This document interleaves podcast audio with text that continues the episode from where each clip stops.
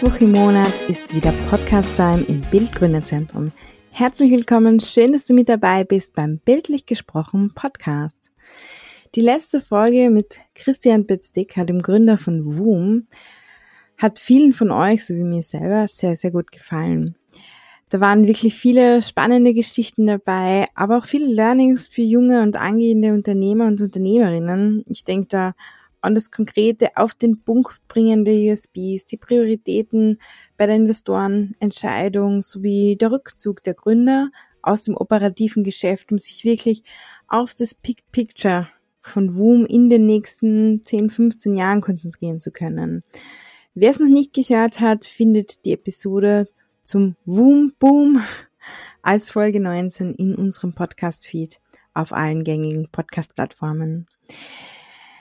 Wenn wir einen Bogen zwischen Woom und dem heutigen Podcast-Thema spannen möchten, dann ist es die Motivation, ein Produkt zu entwickeln, das sich positiv auf unsere Gesundheit auswirkt, beginnend bei den Kindern. Zum gesünderen Leben zählt da einerseits die Bewegung, wo ihr Wum ansetzt, andererseits aber auch die Ernährung. Dass zu viel Fleischkonsum nicht förderlich ist, das wissen wir längst. Vegetarische Alternativen sind, naja, so mittelmäßig ansprechend oft. Aber warum nicht Fleisch mit vegetarischen Inhalten kombinieren? Das hat sich Rebel Meat zum Ziel gesetzt, den Fleischkonsum für uns zu reduzieren, aber uns das Fleisch eben nicht ganz wegzunehmen. Wie das geht, was es bringt und wie viel Entwicklung dahinter steckt, erzählt uns die Gründerin Cornelia Habacher heute selbst. Hallo liebe Cornelia, ich freue mich, dass du heute mit dabei bist. Ja, vielen Dank für die Einladung. Ich freue mich auf das Gespräch. Ich bin auch schon sehr, sehr gespannt auf unser Gespräch heute, weil es ist für mich wirklich das erste Mal die Gelegenheit, mich so ein bisschen in ein Food Startup reinzudenken und mit einem CEO quasi zu sprechen. Und da habe ich schon einige Fragen an dich. Aber zuerst möchte ich mal wissen, wie du, also Conny oder heute ja auch Frau Dr. Habacher, wenn ich das so sagen darf, überhaupt das Interesse für dieses Thema entwickelt hast. Auch jetzt vielleicht in deiner Kindheit war da Ernährung schon ein wichtiges Thema. Wie ist es überhaupt dazu gekommen, dass du dich diesem Thema widmest? Ja, also ich habe schon immer gern gegessen. äh, meine Mama ist gelernte Köchin ähm, und da hat sie immer sehr viel Wert auf biologische Qualität gesetzt. Das heißt, in so einem Haushalt kommt man natürlich sehr früh mit dem Thema Nachhaltigkeit und Ernährung in Kontakt. Ähm, ich selber habe eigentlich nie gern gekocht, aber ich habe sehr gern gebacken und habe da auch extrem viel Spaß dran gehabt, zum Beispiel die Rezepte zu adaptieren und zu schauen, was muss ich reinschmeißen, damit der Muffin möglichst äh, fluffy und luftig wird. Ähm, wie viel, wie viel Flüssigkeit kann der aufnehmen, damit er noch saftig ist, aber, aber nicht gatschig. Also das fand ich immer sehr spannend als Kind schon. Aber ich glaube, bis zum Thema Fleischreduktion war es da noch ein sehr weiter Weg, der eigentlich erst nach dem Studium äh, für mich begonnen, begonnen hat. Du hast ja in Wien Molekularbiologie studiert und dann auch anschließend in Basel den Doktorat gemacht für Biochemie, glaube ich. Und da hast du dich aber schon mit dem Thema Fettstoffwechsel beschäftigt. Was, wie ist es dazu gekommen, dass du dich diesem Thema widmest und was waren da vielleicht auch deine zentralen Erkenntnisse? Genau, also nach, nach dem Studium in Wien bin ich nach Basel gezogen ähm, und habe da sehr viel Grundlagenforschung gemacht. Aber das Thema Fettstoffwechsel war eigentlich nicht von Anfang an Thema von meiner Doktorarbeit. Also der Ausgangspunkt war ein bisschen anders. Wir haben uns eigentlich angeschaut, ähm, wie funktioniert Kälteadaption bei Tieren. Also ich habe untersucht, welche Gene dafür zuständig sind, dass verschiedene Tiere, zum Beispiel Eichhörnchen oder auch Frösche, ähm, sich an sehr niedrige Temperaturen anpassen können und das auch überleben.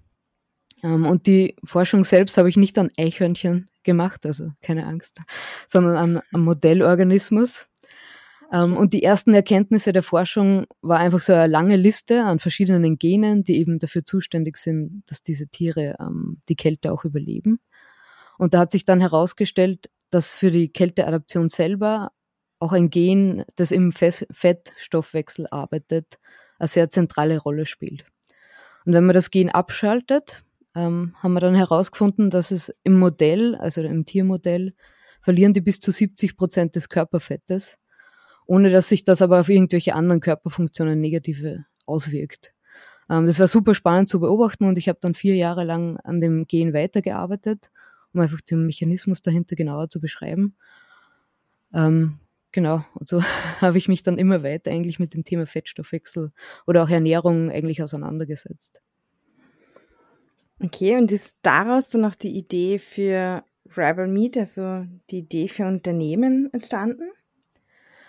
Die Idee ist eigentlich nicht aus dem, äh, aus dem Thema entstanden, obwohl man jetzt im Nachhinein, ja, hätte man wahrscheinlich auch ein anderes Startup daraus kreieren können. Ähm, es war bei mir eher so, dass ich mich einfach mit dem allgemeinen Thema Ernährung auseinandergesetzt habe und dann auch eigentlich, was die Umweltauswirkungen sind ähm, durch unsere Ernährung. Aber das war jetzt dann eher privates Interesse oder war das auch im Zuge deiner beruflichen? Genau, genau. Nein, es war, es war absolut privates Interesse. Ähm, ich habe sehr viel mir einfach mich schlau gemacht am Anfang natürlich einfach im Internet ähm, und geschaut, welche Ressourcen eigentlich für die Produktion von verschiedenen Lebensmitteln nötig sind ähm, und bin dann sehr schnell draufgekommen, dass in der Fleischproduktion sehr viele Probleme zusammenlaufen. Also neben den Ressourcen selbst, die man braucht, sind auch sehr viele Ressourcen, die jetzt nicht regional zum Beispiel produziert werden, sondern man kennt das ja Übersee, Soja, ähm, das verwendet wird. Und da habe ich irgendwie die Motivation bekommen, da was dagegen zu machen. Also anstatt quasi im Labor zu bleiben und Grundlagenforschung zu machen, wollte ich einfach raus und ein Problem bearbeiten, das quasi ähm, dann auch eine positive Auswirkung hat. Also die Lösung des Problems, das äh, positive Auswirkungen hat auf, auf die Umwelt und auf einfach die Gesellschaft als solches. Mhm. Wobei man ja auch mit Forschung durchaus ähm, Auswirkungen oder ja, Ergebnisse erzeugen kann, die ja für die Gesellschaft relevant sind. Oder hast du schon irgendwann gemerkt, dass in dir eine Unternehmerin steckt?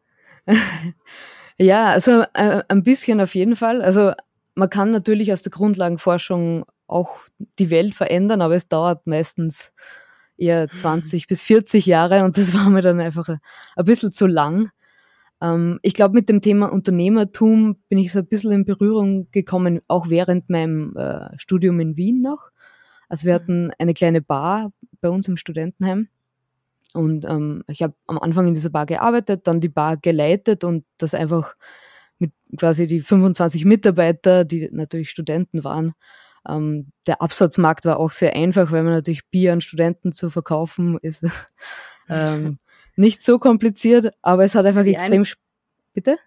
Die einfachen Geschäftsmodelle funktionieren oft auch ganz gut. ja, genau. Also die Studenten waren immer durstig, das Bier war immer da und das war einfach, hat extrem Spaß gemacht, aber auch zum Beispiel die Bar zu renovieren und zu schauen, was, was wollen die Studenten, damit sie sich wohler fühlen und einfach einen Spaß haben. Ähm, und das habe ich gemeinsam mit zwei Freunden gemacht ähm, und hat mich extrem motiviert und auch ein bisschen begleitet. Und ähm, daneben hat ein guter Freund von mir auch ein Unternehmen gegründet und das fand ich einfach sehr inspirierend zu sehen, wie er von null weg äh, ein Unternehmen aufbaut. Und da ist so ein bisschen mir ähm, das auch gewachsen, dass ich sowas auch mal selber machen mag. Sehr cool. Und 2019, glaube ich, habt ihr dann gemeinsam mit Philipp Stangl Rebel Meat gegründet. Und für die Zuhörerinnen und Zuhörer, die euch jetzt vielleicht noch nicht kennen oder noch nicht probiert haben, ähm, was macht ihr bei mit, mit oder bei Rebel Meat und was, was macht euch auch aus? Genau, also ich habe Philipp Stangl 2018 kennengelernt und wir haben dann so ungefähr ein halbes Jahr lang, ähm, also Philipp hat in Wien gewohnt, ich habe in Basel gewohnt. Wir haben uns immer wieder ausgetauscht, was so unsere Erkenntnisse sind zum Thema Fleischreduktion und Fleischersatz ähm, und haben dann eben 2019 gegründet. Und wir haben uns mit Rebel Meat eigentlich zum Ziel gesetzt, ähm, zum einen den Fleischkonsum nachhaltiger zu machen, aber auch gesünder zu gestalten und transparent. Also für uns bedeutet das eben zum einen Fleischreduktion schon in den Produkten, aber zum anderen auch ähm, volle Transparenz in der Lieferkette. Also man weiß genau, woher kommt das Fleisch, von welchen Bauern. Ähm, und wir machen das halt mit verschiedenen Produkten, die zu 50 Prozent aus Biofleisch und 50 Prozent aus Gemüse bestehen. Und so bekommt man zum Beispiel Hühnernuggets ähm, aus, aus eben Biofleisch aus Österreich mit der Extraportion Gemüse. Mhm. Aber wie kann ich mir das vorstellen, dass das so Produkt entsteht? Kann ich mir das so vorstellen, dass ihr zu Hause in der Küche gestanden seid und einfach herumprobiert habt? Ja, genau. Am Anfang war das, ich würde sagen, sehr typisch Startup. Also viele Startups fangen ja in der, in der Garage an. Wir haben in der Küche angefangen. Ähm, also in der Küche von der Mama von Philipp. Die war so großzügig und hat uns da ähm, das als Labor zur Verfügung gestellt. Und es fängt eigentlich, also es hat eigentlich gar nicht bei der Produktentwicklung selber angefangen, sondern eher bei der Idee. Also wir haben uns am Anfang ja überlegt, wie können wir Fleischkonsum an sich reduzieren und hatten da verschiedene Ideen von, von einer App, die dir hilft, weniger Fleisch zu essen. Ähm, also ganz viele verrückte Ideen. Bis wir dann aber entschlossen haben, dass es eigentlich ein Produkt sein soll, das sich einfach nahtlos in den Konsum der Menschen einfach einfügt. Also anstatt 100% Bratwurst isst man einfach unsere Bratwurst und dann ist der Fleischkonsum automatisch ähm, reduziert und nachhaltiger. Und die ersten Rezepte, also das erste Produkt an sich war eigentlich ein Burger. Und da haben wir angefangen einfach, äh, ja, wir wollten es um die Hälfte reduzieren. Also war mal klar, die eine Hälfte ist 50% Rindfleisch. Mhm. Ähm, und dann gab es aber natürlich unendlich viele pflanzliche Zutaten, die man verwenden kann ähm, bis wir dann draufgekommen sind, dass Pilze eigentlich ein perfekter Fleischersatz sind oder dass auch mit ihrem Umami sehr gut das Fleisch ergänzen. Und so ist dann das erste Produkt, ähm, Rebel Meat Burger Patty, mit Kräuterseitlingen und Hirse entstanden. Mhm. Und wie produziert ihr eure Produkte heute? Ich meine, jetzt nach den ersten Versuchen hat ihr irgendwann eine professionelle Herstellung eurer Produkte gebraucht. Genau, also wir haben uns sehr früh darauf geeinigt, dass wir ähm, die Produktion auslagern, weil wir beide keinen Hintergrund äh, in der Fleischproduktion hatten. Und Fleisch ist natürlich ein sehr heikles äh, Thema oder ein sehr heikles Produkt. Und da wollten wir uns einfach einen sehr guten Partner an die Seite stellen. Und so wird unsere Produkte werden halt durch Lohnfertiger hergestellt. Also zum einen die Schwein- und Rindfleischprodukte bei Sonnenberg Biofleisch in Oberösterreich und die Hühnerprodukte bei der Bettelsdorfer Edelputte im Burgenland. Okay, das heißt, ihr gibt da die Rezepturen weiter, oder? Genau, wir entwickeln die Rezepturen, aber wir haben natürlich Verträge mit unseren Produzenten, dass sie exklusiv für uns Hybridprodukte, also Fleisch-Gemüsemischungen herstellen und natürlich die Rezepte ähm, nicht weitergeben dürfen. Mhm. Was, was findet man jetzt schon alles in eurer Produktpalette oder vielleicht was ist gerade auch in Entwicklung?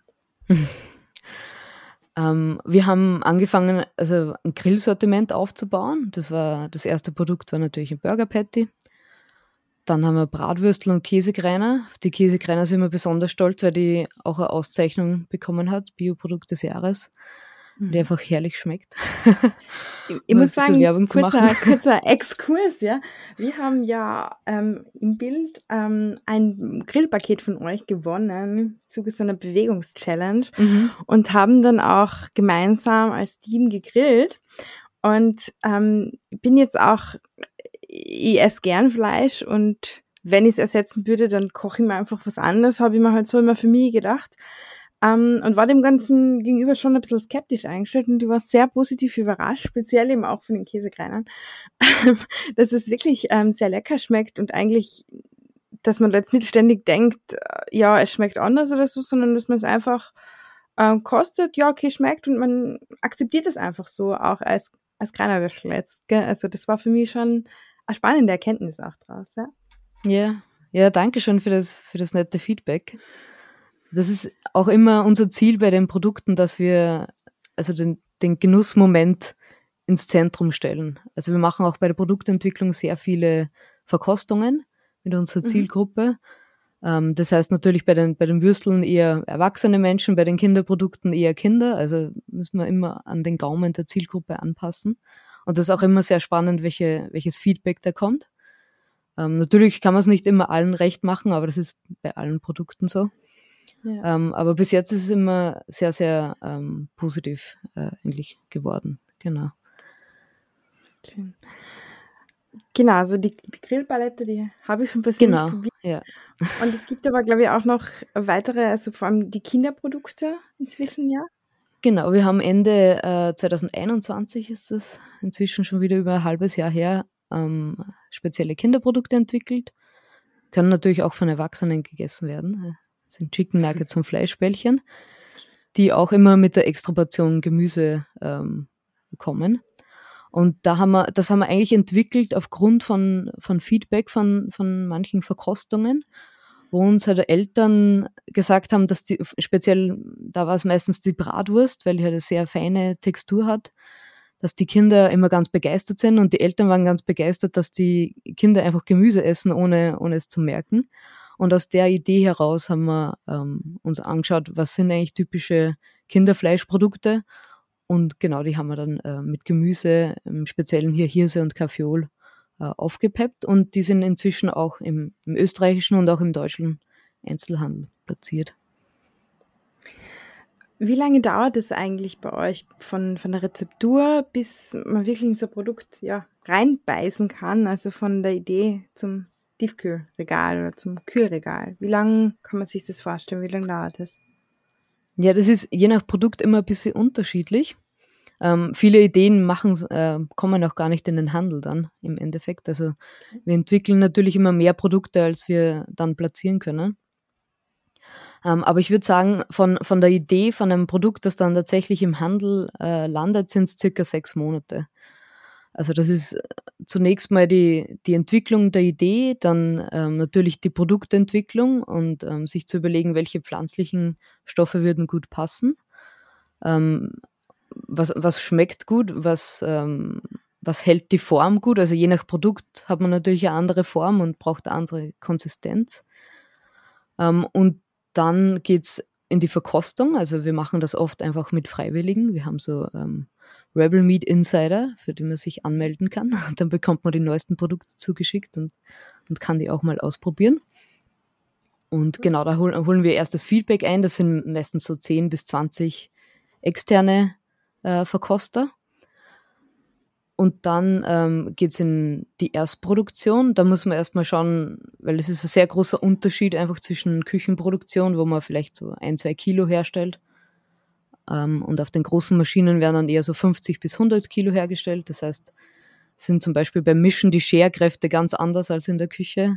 Ähm, und auch die Zutaten entwickeln sich einfach ein bisschen anders, weil es teilweise länger stehen müssen. Und dann entwickelt sich die Konsistenz anders. Da gibt es die Erstproduktion und dann nehmen wir die ganzen Erkenntnisse, die wir aus dieser Produktion haben und entwickeln in der Küche weiter. Mhm. Und dann, genau, müssen die Erstproduktionen, also quasi die, die Produktion, die dann auch abgenommen wird beim Produzenten.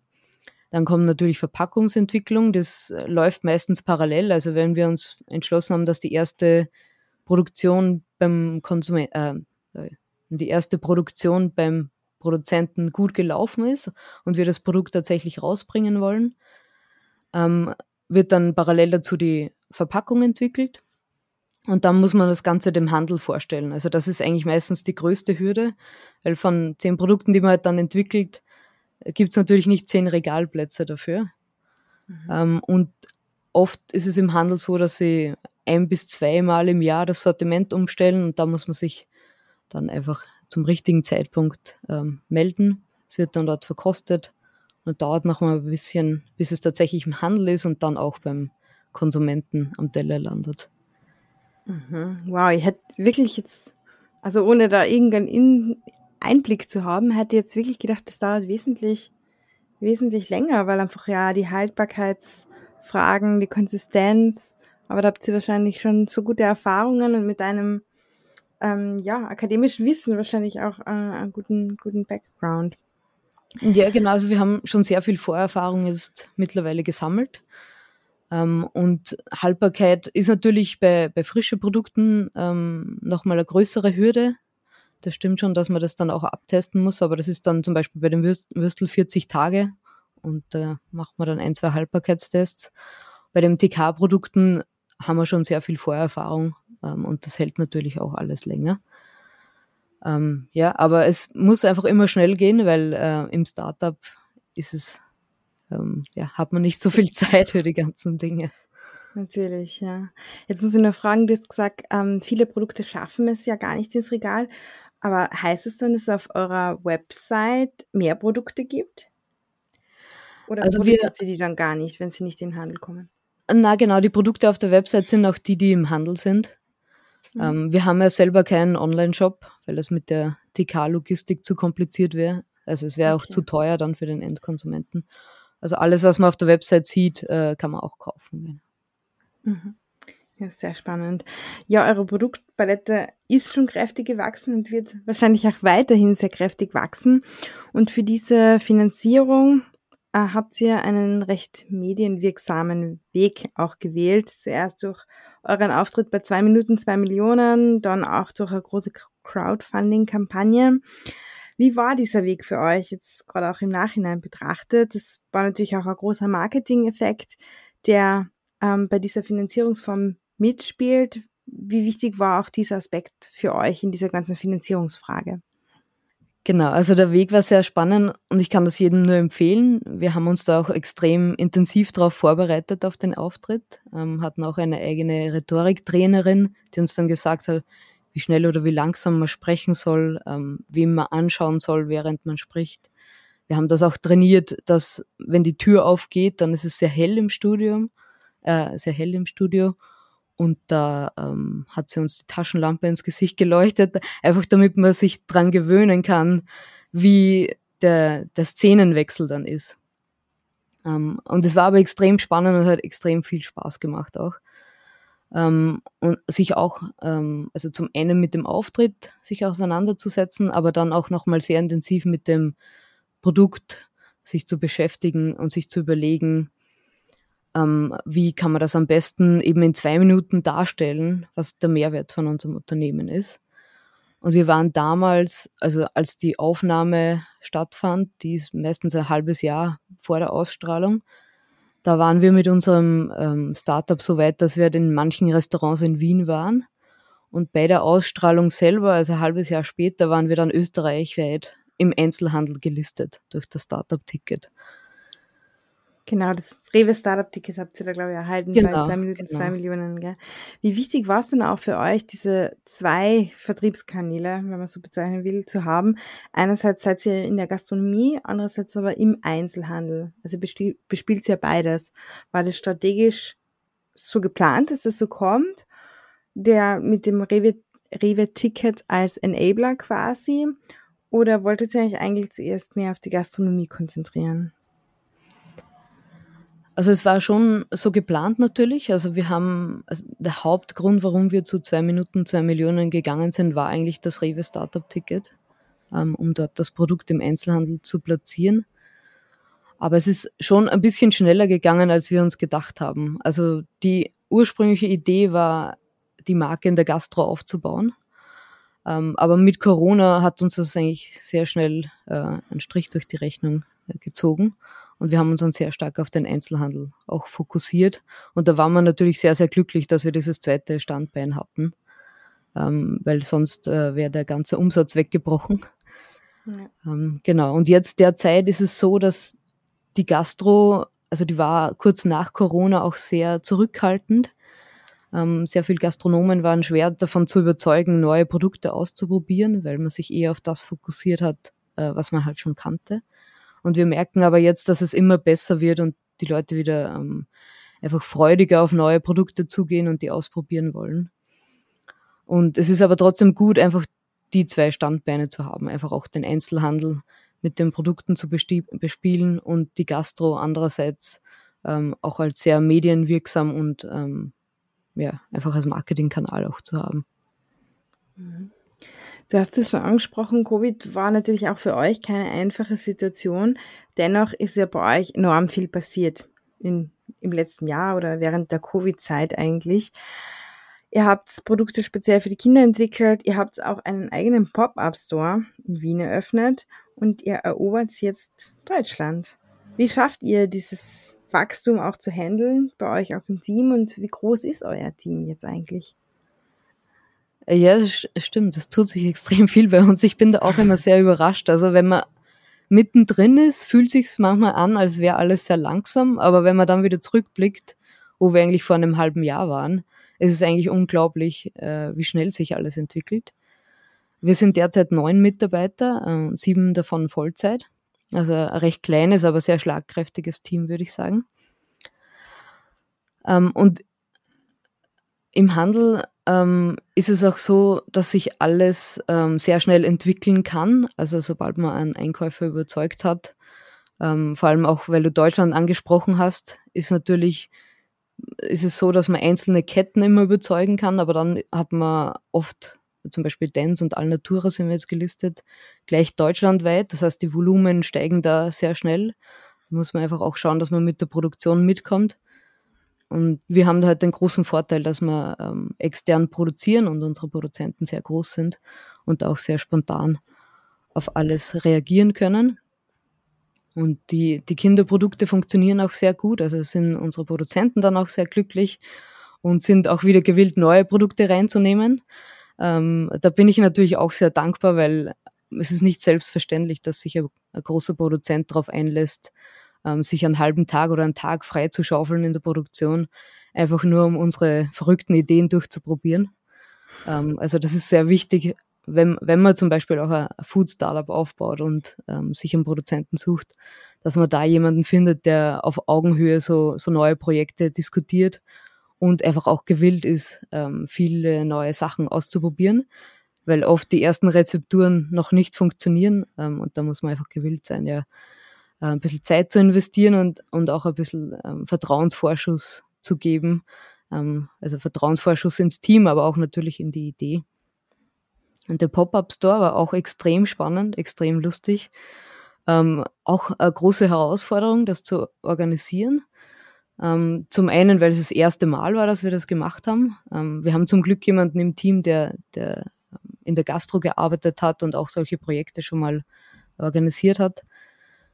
Ähm, also das, die größte Herausforderung war eigentlich tatsächlich auch Mitarbeiter zu finden. Also neben unserem Core-Team, das natürlich im Pop-Up-Store drinstehen kann, ähm, ist es eine große Herausforderung, einfach derzeit gerade in der Gastro jemanden zu finden, der die Arbeit gern macht und ähm, repräsentiert natürlich auch dann die Marke. Das heißt, wenn wenn da jemand grantiger dabei ist, kommt das nicht so gut an. Umgekehrt, wenn jemand extrem viel Energie hat, ähm, hilft das natürlich extrem äh, weiter. Und ja, es waren viele Herausforderungen, aber ähm, haben wir bis jetzt ganz gut gemeistert, würde ich sagen. Auf alle Fälle. Wie ist es mit dem Pop-Up Store? Kann man den jetzt noch besuchen oder ist der schon wieder für nächstes Jahr geplant? sagen wir es mal so. Ja, für nächstes Jahr geplant auf jeden Fall, ähm, beziehungsweise auch für Herbst nochmal geplant. Mhm. Ähm, aber derzeit, also es war nur für drei Wochen am Donaukanal, im Pop-Up-Restaurant. Ähm, ähm, Tasted heißt die ganze Organisation, die hat also ein eigenes Restaurant und dann auch ähm, einen zweiten ähm, Restaurantstandort, wo man sich dann einmieten kann als Startup oder als kleines Unternehmen. Und ja, ähm, es war ein voller Erfolg, würde ich sagen, und wir würden es auf jeden Fall gerne wieder machen. Sehr cool. Ähm, ja, wie stark ist auch dieses ganze Mindset, dieses übergeordnete Ziel, äh, den allgemeinen Fleischkonsum zu reduzieren, dadurch einen positiven Effekt auf die Gesellschaft zu haben. Wie stark ist dieser Gedanke nicht nur bei euch als Gründer, sondern auch im gesamten Team verankert? Wird er vielleicht auch im Team, in eurem Arbeitsalltag gelebt? Ja, ich glaube, das ist ein sehr essentieller Punkt für jedes Startup, dass einfach die Mission auch von den Mitarbeitern und vom ganzen Team einfach getragen wird. Und die Überzeugung, dass der Fle die Fleischreduktion und einfach der Fleischkonsum oder die Fleischbranche mehr Nachhaltigkeit und Transparenz braucht und auch gesündere Produkte, ähm, die Überzeugung ist im ganzen Team vorhanden. Und wir selektieren da auch sehr früh drauf, einfach im Interviewprozess schauen wir uns an, wie sehr ähm, die, die Bewerber hinter der Mission stehen und auch hinter nicht nur der Mission Fleischreduktion, sondern allgemein einfach, wie sie Nachhaltigkeit in ihrem Alltag auch leben. Ich finde, das ist extrem wichtig, vor allem wenn es stressig wird, wenn man ein Produkt rausbringen muss ähm, hält das das Team einfach zusammen, die große äh, überstehende Mission. Also ich bin mhm. fest davon überzeugt, dass die Dinge, die wir bis jetzt geschafft hatten, haben, die wären nicht möglich gewesen, wenn das Team nicht äh, hinter der großen Mission steht. Und da steht, äh, sind auch so Kleinigkeiten wie zum Beispiel, dass jeder bereit ist, einfach einzuspringen, wenn es eine helfende Hand irgendwo gebraucht wird. Eben sei das jetzt beim Pop-up-Store oder am Wochenende bei einer Verkostung wenn ich vom, von der Motivation oder von der Mission nicht überzeugt bin, ist die Wahrscheinlichkeit sehr gering, dass ich Sonntagnachmittag gerne irgendwo an einem heißen Platz stehe und dort Bratwürstel verteile. Aber natürlich, wenn die, wenn die Mission oder das Bewusstsein für die Mission voll da ist, ähm, ist die Wahrscheinlichkeit sehr viel größer und dann macht es auch einfach Spaß. Dann holt man sich einfach ein Bier dazu und verteilt die Würstel mit vollem Melan. Ja, also definitiv kein 9-to-5-Job in einem Startup, auch nicht als Mitarbeiter. ähm, was sind denn so die überzeugenden Argumente, mit denen du Fleischstieger sagst äh, oder mit ihnen diskutierst über die Produkte und den Sinn dieser Produkte? Was, was überzeugt du am meisten? Ähm, ich glaube, das meiste überzeugt eigentlich der Geschmack. Also wir haben uns am Anfang immer gedacht, das ist die Mission, das ist das Wichtigste. Ähm, ich glaube, das ist für, für das Team am wichtigsten. Aber wenn das Produkt nicht schmeckt, dann ist die Mission eigentlich egal, weil ich esse nichts, was mir nicht schmeckt. Das ist einfach so. Das ist bei jedem Konsumenten so. Ich glaube, jede Person kann das nachvollziehen. Das heißt, oft ist es so im Gespräch, also ich freue mich vor allem, wenn sehr skeptische Leute zu meinen Verkostungen kommen und entweder sagen, das kann nicht schmecken oder was hat das für einen Sinn, das, das bringt doch nichts. Und sie es dann essen und dann überzeugt sind und dann sagen, hey Herbert, komm mal, probier das auch aus. Und dann voll begeistert sind und die anderen Leute dazu holen ähm, und dann für mich verkaufen sozusagen. Ähm, Genau, also es ist, Geschmack ist, ist ganz, ganz an oberster Stelle, darum machen wir eben auch sehr viel Blindverkostungen bei den Produktentwicklungen schon. Und dass das Fleisch dann, dass es eben wie 100% Fleisch schmeckt oder oft auch besser, weil es einfach saftiger ist. Ähm, es ist regionales Biofleisch verarbeitet, das unterstützt unsere regionale Landwirtschaft hat durch die Extraportion Gemüse auch weniger Fett und weniger Cholesterin. Das heißt, es liegt einfach schwer, äh, nicht so schwer im Magen. Man isst das und kann dann nach der Grillfeier noch tanzen, ohne dass man einfach nur rumsitzen mag. Ähm, und ich glaube, mit den Argumenten ist es dann schwer zu argumentieren, 100% Fleischprodukte zu essen, weil warum sollte ich, wenn ich auch was haben kann, was genau gleich gut schmeckt, eine bessere Herkunft hat. Und ähm, genau, das sind dann einfach so die Gesamt, das Gesamtpaket, würde ich sagen, ähm, mit Geschmack on top ähm, ist dann das, was die Fleischtheke überzeugt. Warum ist es für unsere Gesellschaft denn so wichtig, eigentlich den, den Fleischkonsum zu reduzieren? Also ich würde sagen, neben der Fleischkonsum, also neben der Reduktion des Fleischkonsums ist ganz wichtig, auch auf die Qualität des Fleischs zu schauen. Dass wenn man Fleisch isst, das aus biologischer Herkunft kommt, und das Hauptproblem ist einfach, wenn wir den Fleischkonsum, den wir jetzt haben, auf biologisch einfach umschalten wollen, hätten wir einfach nicht genug Erde da hätte man nicht genug Land, um das alles anzubauen, weil biologische Landwirtschaft einfach ein bisschen weniger effektiv ist natürlich. Ähm, darum müssen wir einfach unseren Fleischkonsum reduzieren. Also es ist, geht aber nicht nur um die Ressourcen, sondern im Endeffekt auch um unsere eigene Gesundheit. Also es sind ungefähr 300 Gramm Fleisch, die man essen sollte, die Klimadiät, ähm, also die man maximal essen sollte. In, in welchem Zeitraum? In der Woche. In der Woche. Ja, das ist noch okay. wichtig zu sagen. Also nicht pro Mahlzeit, sondern in der Woche. Genau, das sind 600 Gramm Fleisch oder halt, äh, äh also es sind 300 Gramm Fleisch oder halt 600 Gramm Rebel Meat. Ähm, das heißt, man kann mehr, mehr Würstel essen, wenn man, wenn man Rebel Meat isst. Ähm, genau, aber es ist natürlich auch wichtig für die Gesundheit. Ähm, Fleisch hat einfach äh, sehr, sehr hohe Cholesterinwerte und sehr hohe Fettwerte. Und es ist auf Dauer nicht gesund, so viel rotes Fleisch zu essen. Mhm. Glaubst du, was glaubst du, wie stark wird die Veränderung sein? Oder überspitzt gefragt, essen wir in zehn Jahren überhaupt noch Fleisch? Also ich glaube, Fleisch wird immer, immer verankert sein in der, in der Gesellschaft, weil es einfach ein sehr traditionelles Produkt ist. Das essen wir schon seit 100.000 Jahren. Ich glaube nicht, dass wir irgendwann aufhören, Fleisch zu essen. Die Frage ist eher, wie produzieren wir das Fleisch, das wir dann essen? Ähm, und wie ist vielleicht auch die, die Mischung? Also gibt es vielleicht 80 Prozent pflanzliches Fleisch, dann gibt es noch 10 Prozent Mischfleisch und dann 10 Prozent äh, Clean Meat, also Fleisch, das im, im Bioreaktor hergestellt wird. Und wie mit der Frage müssen wir uns einfach auseinandersetzen, wie können wir einfach den Fleischkonsum so gestalten, dass er eben für unseren Planeten aushaltbar ist, aber auch für den Menschen tragbar, weil wenn es für den einzelnen Menschen nicht tragbar ist, dann äh, funktioniert die Umstellung äh, im Endeffekt auch nicht. Genau, Essen soll ja doch Spaß machen letztendlich. Genau. Und genau, die Alternative muss einfach eine geringe Umstiegshürde quasi haben, was ihr mhm. ja aus meiner Sicht mit Rebel Meat auch bietet und versucht. Ja. Ähm, was, sind, was sind deine oder eure Visionen für das Unternehmen auf Basis der ganzen Entwicklungen, die da um uns ähm, basieren? Wohin geht's? Worauf dürfen wir uns vielleicht auch freuen? Also in, naher Zukunft wollen wir natürlich den deutschen Markt noch ähm, mehr durchdringen. Wir sind halt jetzt eben im Biofachhandel, aber würden es gern auch in den traditionellen äh, Lebensmitteleinzelhandel schaffen ähm, und auch in verschiedene Restaurants. Äh, langfristiger natürlich wollen wir ganz Europa erobern. Also im Jahr, ich würde sagen 2024, 2025 wollen wir auf jeden Fall in die Nordics auch gehen. Mhm. Oder auch Großbritannien ist ein sehr spannender Markt für uns. Ähm, natürlich ein bisschen schwieriger mit Brexit, aber mit der richtigen Strategie funktioniert das, glaube ich, trotzdem. Mhm. Ähm, und neue Produkte. Also wir entwickeln jetzt äh, neue Kinderprodukte. Wir wollen auf jeden Fall die Kinderlinie noch ausweiten. Wir sind aber auch an verschiedenen ganz unterschiedlichen Produkten dran. Also wir, wir sind da wirklich sehr, äh, einfach sehr kreativ. Alles, was man aus Fleisch machen kann, wollen wir einfach auch aus unserer, aus, aus Wöbel Meat machen.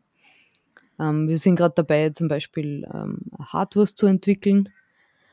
Also einfach eine Wanderwurst, die dann ähm, traditionelle Hartwürste haben ja bis zu 50 Prozent Fett. Also da ist nicht besonders gesund. da wollen wir daran arbeiten, dass wir trotzdem eine gute, feste Konsistenz haben, aber, aber einfach einen gesünderen Begleiter zum Wandern zum Beispiel. Ähm, genau, also Beef Tartar haben wir zum Beispiel auch entwickelt, das extrem gut angekommen ist bis jetzt. Ist in der Umsetzung leider ein bisschen schwieriger, also in der Produktion. Aber ich glaube, der Fantasie ist da sehr wenig, sind sehr wenig Grenzen gesetzt. Ähm, woran wir auch noch arbeiten wollen, ist so ein bisschen an unseren Nuggets, weil die ja ähm, einfach nur traditionelle Panade haben. Da arbeiten wir gerade dran, ein bisschen mehr Gemüse noch in die Panade zu bekommen, damit auch, auch das nochmal ein bisschen gesünder wird. Genau, also viele verschiedene neue Produkte und natürlich neue Märkte.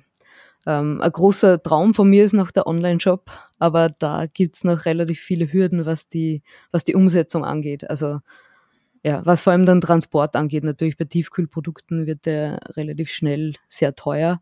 Ähm, und natürlich auch die Frage, wie groß kann ein Warenkorb werden, wo, wo die Leute das dann noch bestellen und dann auch noch Platz haben im Tiefkühler für unsere Produkte. Mhm. Spannend, was sich da alles tut bei euch.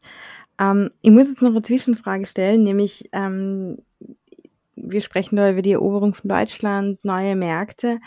Ähm, ist die, ist die regionale Produktion dann trotzdem regional Österreich oder ist das dann jeweils im Markt eine regionale Produktion? Ja, das ist eine sehr gute Frage. Also wir sind auch ähm, dabei, derzeit ähm, Produzenten in Deutschland äh, zu suchen, damit wir dann eben auch vor Ort produzieren können. Weil ja, die Regionalität geht natürlich verloren, ähm, wenn man von Österreich aus produziert und das nach Deutschland verschickt. Ähm, für den Konsumenten selber macht es in dem Fall jetzt noch keinen großen Unterschied. Also wir, sind auch sehr, sehr viel dran an der Marktforschung und haben da unsere deutschen ähm, Konsumenten befragt und die sind sehr von der österreichischen Qualität überzeugt. Also insofern ist es jetzt, was den Absatz geht, kein äh, Absatz angeht, kein Problem, aber natürlich wollen wir so nachhaltig wie möglich produzieren und da steht dann auch die Produktion vor Ort ähm, auf der Liste, auf der To-Do-Liste. Mhm. Ja, ich bin wirklich sehr gespannt, wie es bei euch weitergeht und was sich da noch alles entwickeln wird. Und ich glaube ganz fest dran, dass wir da noch viel hören werden. Und ähm, Cornelia, du wurdest ja 2021, also letztes Jahr von der Presse auch zur Österreicherin des Jahres in der Startup-Kategorie gewählt. Das ist ja schon eine sehr große Ehre. Wie siehst du solche Auszeichnungen? Ja, also ich habe mich extrem gefreut. Ich war auch extrem überrascht, ähm, weil ich das überhaupt nicht am Schirm hatte, dass das eine Möglichkeit wäre. Ähm, ich finde find den Namen irgendwie ein bisschen lustig, Österreicherin des Jahres. Es gibt so viele Österreicher. Ähm, von, von all denen ausgezeichnet zu werden, ist natürlich eine extreme Ehre.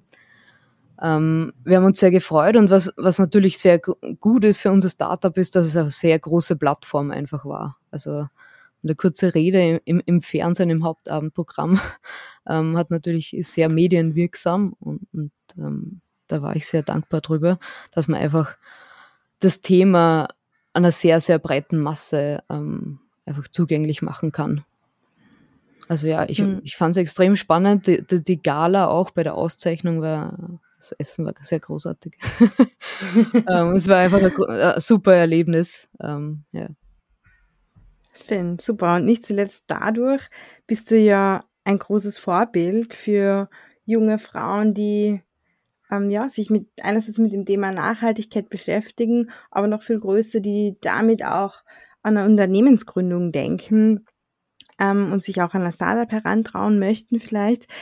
Hast du in deiner Laufbahn als junge Unternehmerin Situationen erfahren, wo es für dich schwieriger war als Frau zum Beispiel? Wir sprechen ja ganz viel in dieser Szene jetzt auch über Female Empowerment.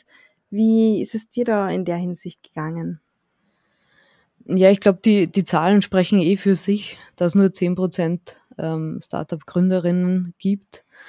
Ähm, ich finde das extrem schade natürlich, ähm, aber ich glaube, es tut sich auch gerade sehr, sehr viel, wie du, wie du angesprochen hast, Female Empowerment oder auch zum Beispiel Female Founders.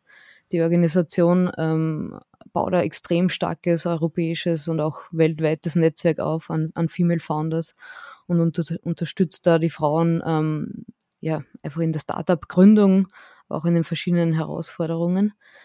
Ähm, ich persönlich also ich würde jetzt nicht sagen, dass es viel anders ist in der Startup-Welt als in der Forschung. In der Forschung kennt man das ja auch, dass, ähm, dass es ein bisschen herausfordernder ist für, für Frauen einfach, sich durchzusetzen oder auch ernst genommen zu werden.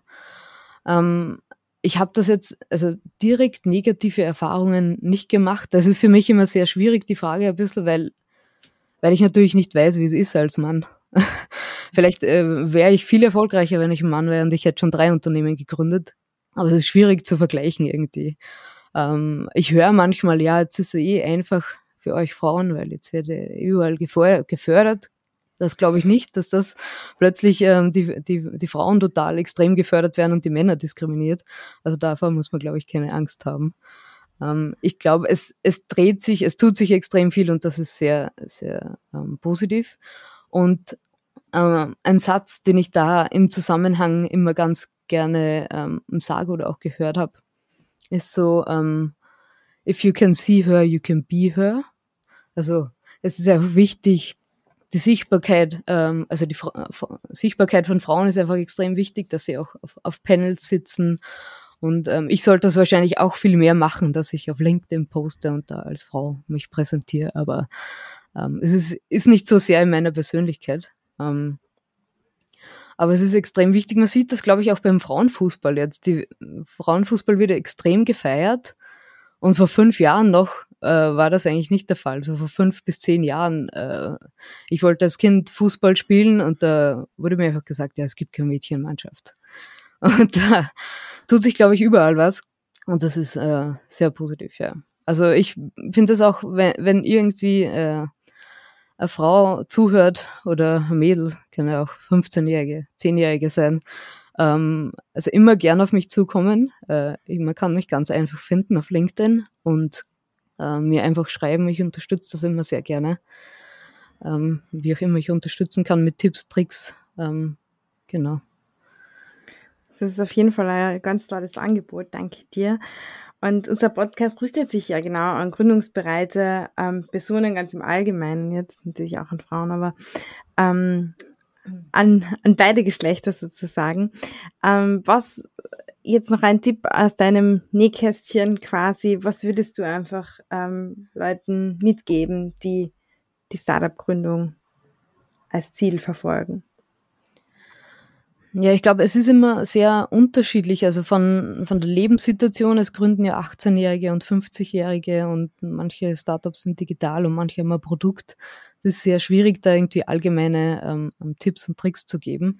Ich glaube, was ganz wichtig ist, am Anfang sich einfach genug Zeit zu nehmen, bevor man tatsächlich gründet. Also sich gut mit ähm, wenn es einen Co-Gründer gibt, sich gut mit dessen Persönlichkeit auseinanderzusetzen, sich zu überlegen, ob, der, ob die Zusammenarbeit langfristig ähm, funktioniert und ob man sich auch gut ergänzt.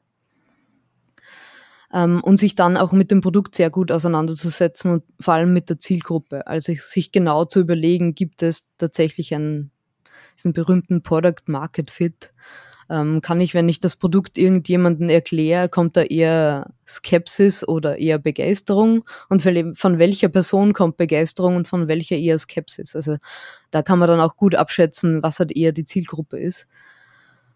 Ähm, genau, und sonst, ich glaube, muss ich vielleicht dann einfach trauen und nicht zu viel Angst haben. Also ich habe mir immer gedacht, wenn es nichts wird, dann kann ich immer zu meinen Eltern zurückziehen und dann wohne ich halt bei meinen Eltern.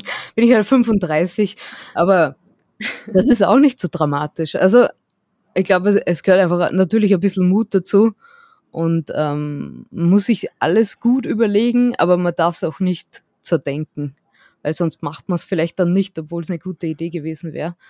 Ähm, und, und sich vielleicht auch einfach ein bisschen den Markt anschauen, also welche Lösungen gibt's für das Problem, das ich eigentlich mit meiner Lösung bearbeiten mag und sich dann einfach früh genug auch austauschen. Ähm, also oft haben die Leute den Vorteil, dass sie vielleicht schon in einem Startup-Netzwerk sind.